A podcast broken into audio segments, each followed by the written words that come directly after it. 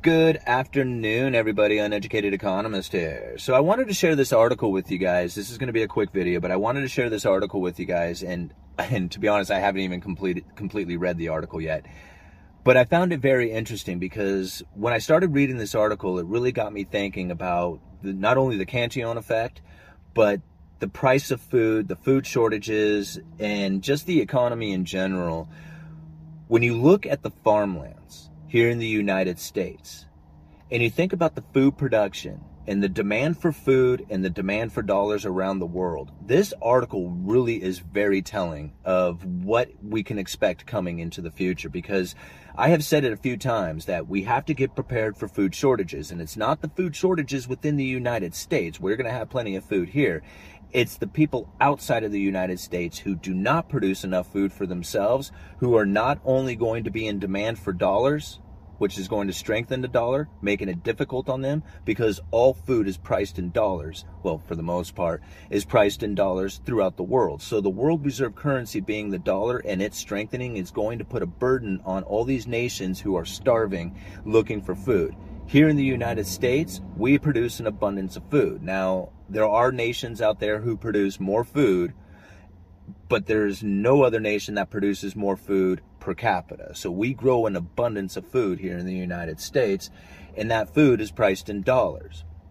Now, what we have here going in the United States is a situation in which farmland is increasing dramatically, the price of it.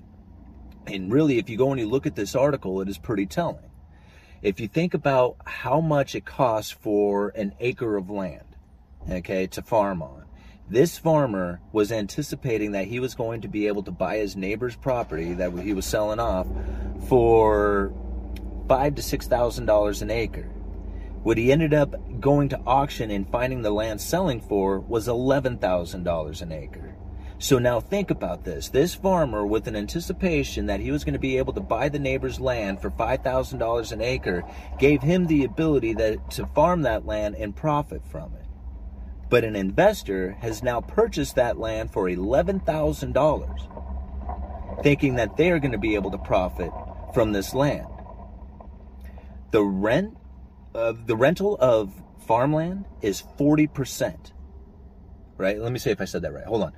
Uh, 40% of farmland is rented farmland. Okay? Think about this for a second. Think about where this direction is going to.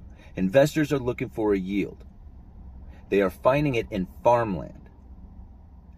The United States is the number one producer of food.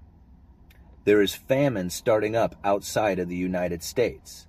Mom deserves the best, and there's no better place to shop for Mother's Day than Whole Foods Market. They're your destination for unbeatable savings, from premium gifts to show-stopping flowers and irresistible desserts. Start by saving 33% with Prime on all body care and candles. Then get a 15-stem bunch of tulips for just $9.99 each with Prime. Round out Mom's menu with festive rosé, irresistible berry chantilly cake, and more special treats. Come celebrate Mother's Day at Whole Foods Market.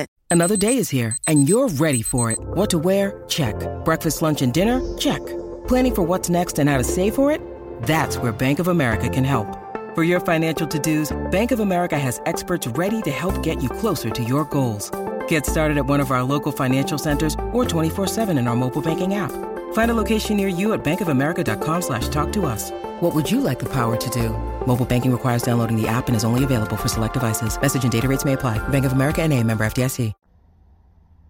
You see where this is headed? Okay. A lot of people ask me, I was just like, how do you see these food shortages coming into the future? And it was just like, because the United States is the world reserve currency and we're the number one producer of food. Nations around the world are not getting their supplies and the demand for it is going to increase. There is something that you definitely cannot live with in this life, and that is food. And when it becomes in short supply, the demand for it is going to not only increase, but the violence that people will go through to try and acquire it will also increase. This is a scary scenario coming, guys. Don't think that this is like no big deal. This is obvious evidence of it taking place right here. Just look at this investor is willing to pay $11,000 an acre, but yet the farmer who understands the business was only willing to go to five to six thousand dollars. That means that investor has an idea of what's coming in the future. The farmer knows farming, right? He knows how to produce as much food as he possibly can. Most farmers pay attention to the economy, but who pays to the pays attention to the economy the most?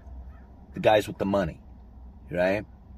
And so if the guys with the money are anticipating that they are going to be able to get a return on this farmland when they pay double the price for it, what do you think is probably coming in the future? Right? Just kind of put these two scenarios together. And so when you see the situations happening, right? Just look at like the famines taking place around the world or starting to happen around the world and trying to get this grain shipments from, you know, Russia, Ukraine to start distributing that to the rest of the world so that the rest of the world doesn't starve. I mean, it's happening right now. Right? The United States is in the best position to take the best advantage of that. Right? And so I think about the Cantillon effect now. When you look at Cantillon's essay, when he talks about rents, he's talking about landlords and he's talking about farmlands. Now, I always just kind of assumed that Cantillon was relating the landlords and the farmlands because pretty much that's what everybody was back in the day was a farmer, right? I mean, you didn't have farm equipment, you really just had a lot of manual labor and so pretty much everybody had to work and the work the land in order to produce the food to live, you know, to live.